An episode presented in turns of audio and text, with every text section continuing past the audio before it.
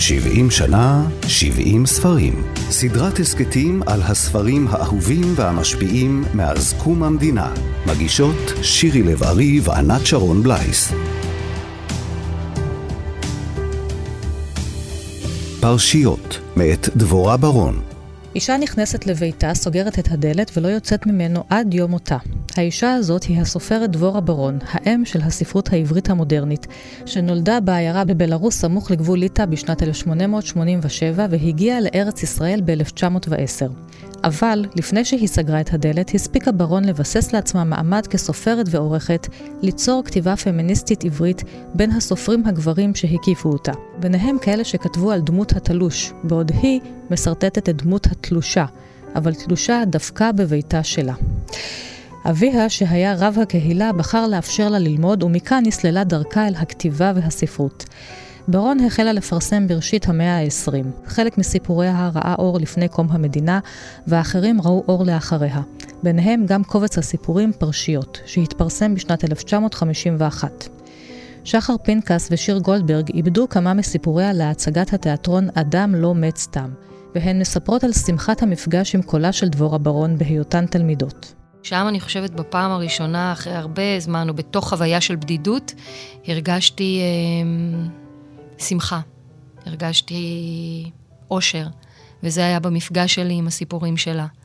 אה, ולימים, וכל, זאת אומרת, לאורך כל השנים חזרתי אל הסיפורים, יש לה המון, יש לה עשרות סיפורים. היא בעיניי אחת הסופרות הטובות, אני לא יודעת אה, איך אנחנו ככה מכירים אה, רק מעט מהסיפורים שלה, היא באמת כתבה המון.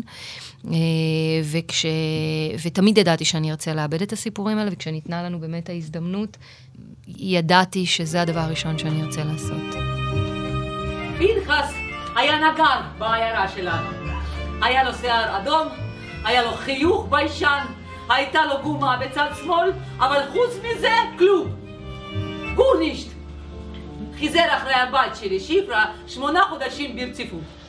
אחרי שמונה חודשים נישאו, למרות שהוא היה חסר כל. זה לא היה חשוב. ודאי שזה לא היה חשוב. מפני שזה כל כך היה לא חשוב, אנחנו שולחים אותך היום מכאן להיות נאנקת לתינוק של זרים לא חשוב. האדון מתקרב, איש טוב היה פנחס שלי. סיפוריה של דבורה ברון חוזרים לעיירה היהודית ונותנים מקום וקול לאנשי שוליים, לאנשים החלשים והמוחלשים, ובעיקר לנשים. אני זוכרת אה, אותם כסיפורים ככה מלאי חמלה ומאוד מאוד פיוטיים, השפה העשירה שלה. ובאמת אה, ככה זה מוזר הומור. שיש, נכון, המון הומור וסרקזם, ונורא מוזר שהיא כאילו, בעיניי היא לא קיבלה את המקום שלה נכון. ככה בספרות שלנו. פרופסור נורית גוברין מספרת על הגיבורה הפרטית שלה, שהקשיבה לשיחות של אביה הרב, והפכה את ששמעה על נישואים שמסתיימים במפח נפש, על גירושים ולבבות שבורים, לסיפוריה הידועים. היא גם הכניסה לספרות העברית את זווית הראייה של האישה, עם דרך כתיבה המתבססת על היכרות עמוקה עם המקורות היהודיים המסורתיים ויכולת מופלאה של התחתם יחד לסגנון כתיבה אישי, אינטימי, רענן ומשוחרר מן המליצה, אבל לא פחות הייתה בהם זעקה מרה על עוני, סבל, ניצול, כמיהה לרוך, לחיבוק, לאהבה, של כל מקופחי הגורל, גברים ונשים כאחד, אבל במיוחד נשים. והנה פרדל, לאחר שעברה אף היא את דרך העינויים שעליה דובר למעלה, ויצאה אחר כך מטוהרה, ציפורניה עשויות, ושערה שותת מים, והיום עוד טרם החשיך בחוץ, פנתה ללכת בשביל העקלתון, דרך הגנים, אשר בעליהם כבר יצאום בשעה זו.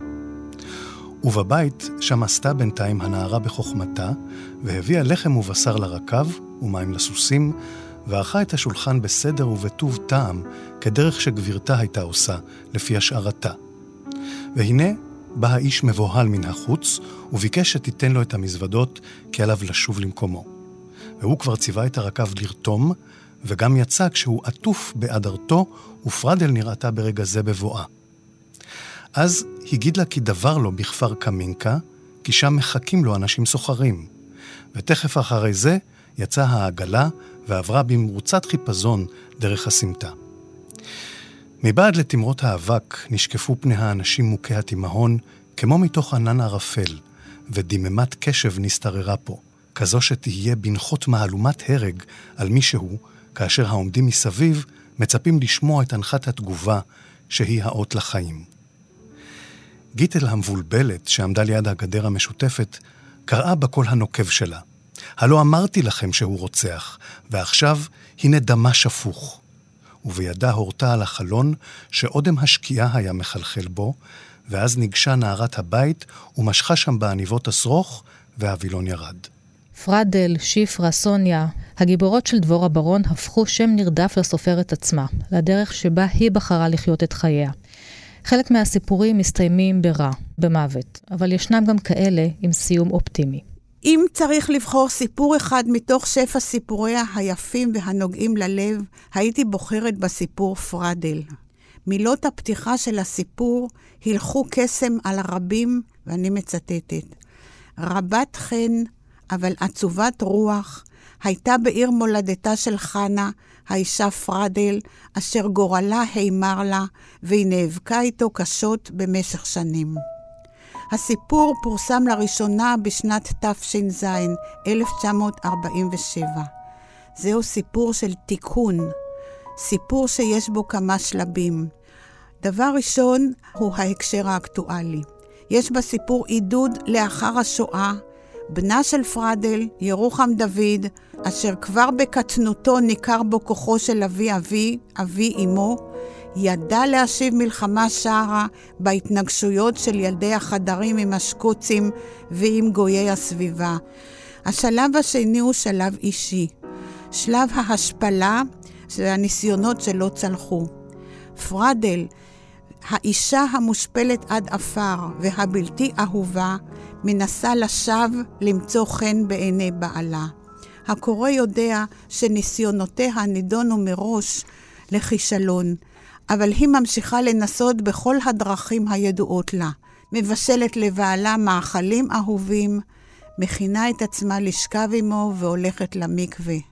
הליכתה זו היא אחד התיאורים הביקורתיים והמזעזעים ביותר כנגד מצווה זו. לאחר שלב ההשפלה והניסיונות למצוא חן שמסתיימים במפח נפש, מגיע שלב של התעצמות האישה. היא לוקחת את גורלה בידיה, משלימה עם המציאות שאישה לא אהובה ומחליטה להתגרש. כאשר חזרה והגט בידה, הייתה יפה יותר מאשר ביום חופתה, וכן שבה אליה ההכרה בערך עצמה. היא, היא מצליחה בעיניי באמת ברגישות אה, אינסופית לתאר את, ה, את האנשים שאין להם קול בחברה, ולהעניק להם דרך הסיפור בעיניי, דרך הסיפורים שלה גם קול, גם אה, קיימות, ו, ובתוך הסיפורים, גם אם לא תמיד בצורה ישירה, ועם המון הומור, כמו שאמרתי, גם גאולה. שחר ושיר מספרות על הדמויות אותן בחרו להצגה שלהן. אחת מהן היא שיפרה, שגורלה הפוך מגורלה של פרדל. פחות משנה וחצי אחרי שנישאו, נפטר פנחס. ככה, פתאום. בוקר אחד הותיר אותה עם תינוק אדום שיער, בעל גומה בצד שמאל. ומעיל. הסיפור שיפרה משנת תרע"ב, 1912, מסיפוריה המוקדמים, שייך לסדרת הסיפורים הסוציאליים, המבטאים את הניצול הכלכלי של מי שיש לו בהשוואה למי שאין לו.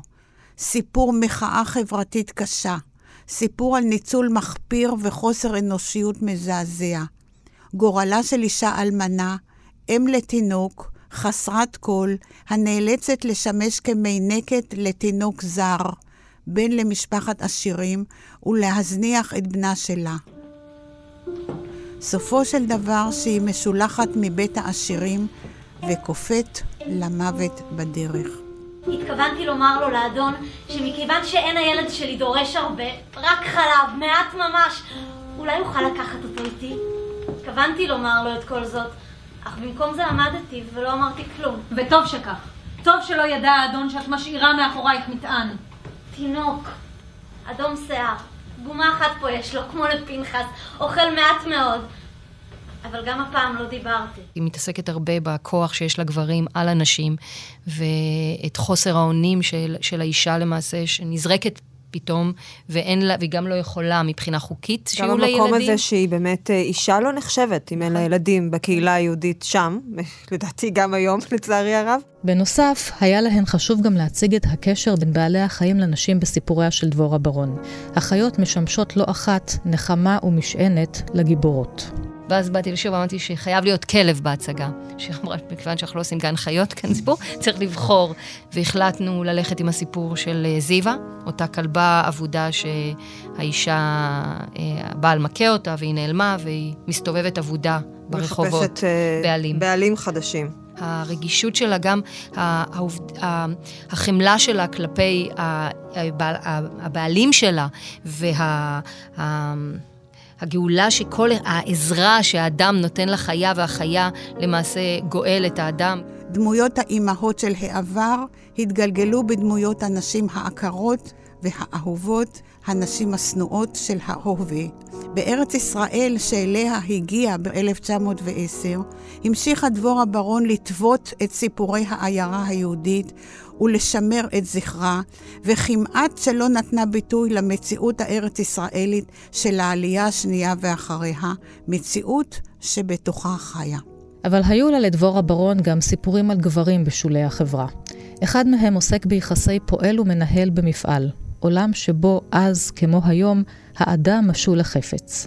יש את הסיפור גרעינים, שהוא, שהוא סיפור פוליטי. הוא סיפור על בחור צעיר שמחליט לקום נגד, אה, נגד העוולות של אה, מפעל, ולבוא ולבקש מהממונים כסף ותנאים טובים, ורק בדרכה המיוחדת הוא מגיע, מצליח אה, באישון לילה להתפרץ אל, אל, אל המנהל, לתת לו את הרשימה של הדרישות, והמנהל פשוט מת מצחוק.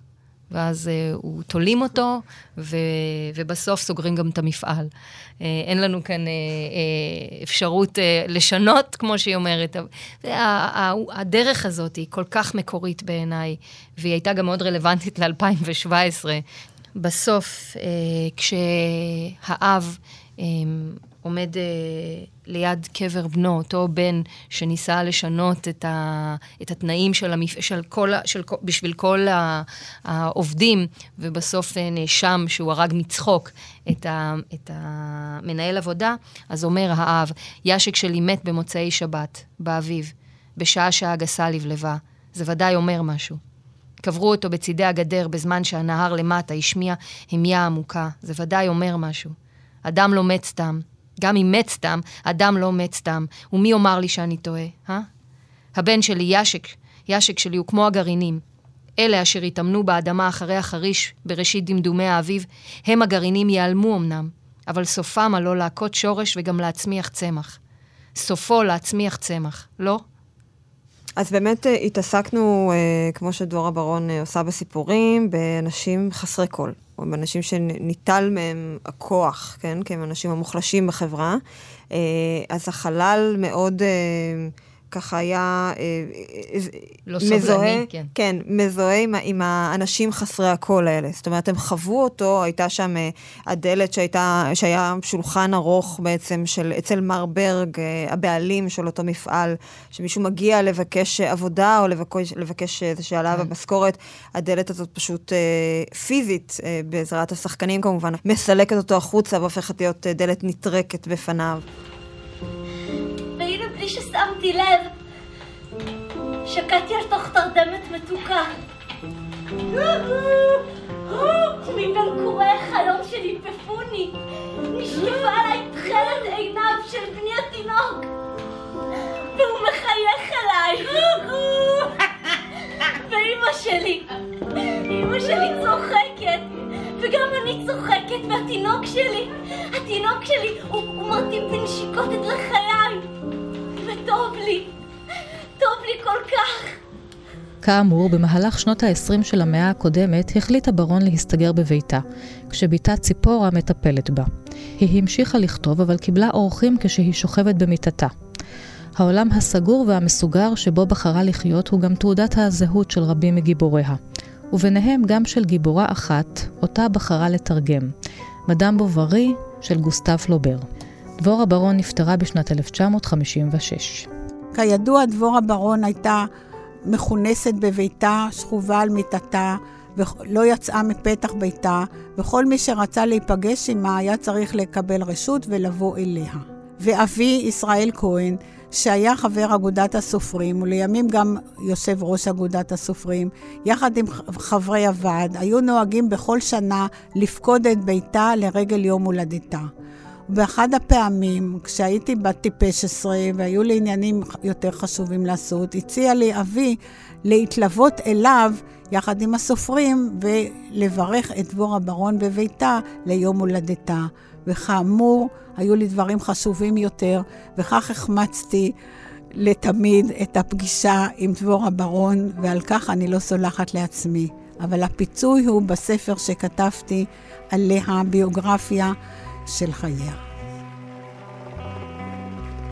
עד כאן התוכנית על הספר פרשיות, מאת דבורה ברון, באולפן ענת שרון בלייס. תודה לאמוץ פרידמן על קטעי הקריאה, תודה לליטל אמירן וענת אורי, תודה נוספת לתיאטרון הבימה על הרשות להשתמש בקטעים מתוך ההצגה "אדם לא מת סתם".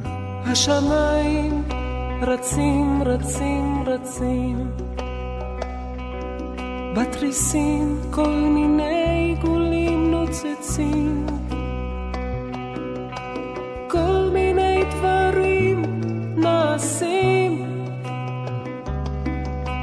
יותר ויותר סמוכים.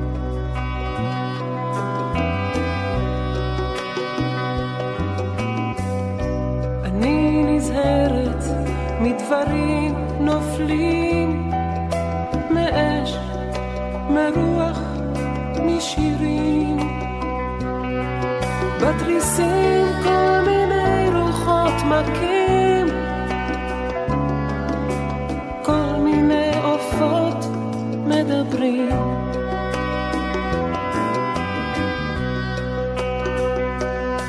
אבל אני שומרת את נפשי מהם, וגם איני בוכה. אני זוכרת שביקשת שאהיה ברוכה.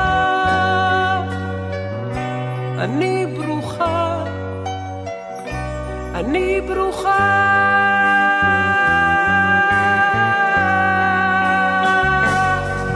השמיים רצים, הם אינם נוגעים בשיער ראשי שלך.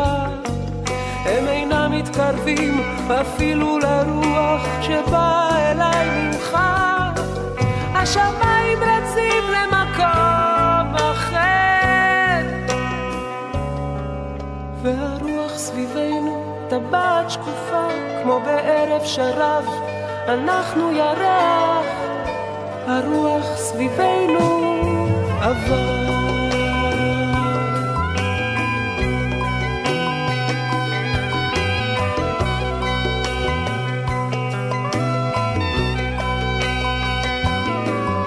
השמיים רצים, רצים, רצים. בתריסים כל מיני עיגולים נוצצים. כל מיני דברים נעשים.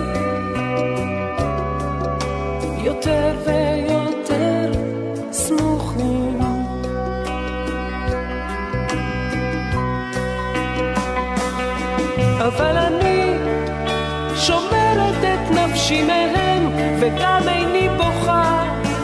זוכרת שביקשת שאהיה ברוכה. אני ברוכה. אני ברוכה.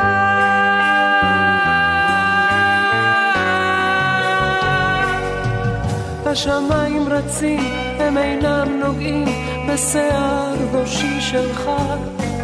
הם אינם מתקרבים אפילו לרוח שבא אליי ממך. השמיים רצים למקום אחר, והרוח סביבנו טבעת שקופה, כמו בערב שרב אנחנו ירח, הרוח סביבנו עבר.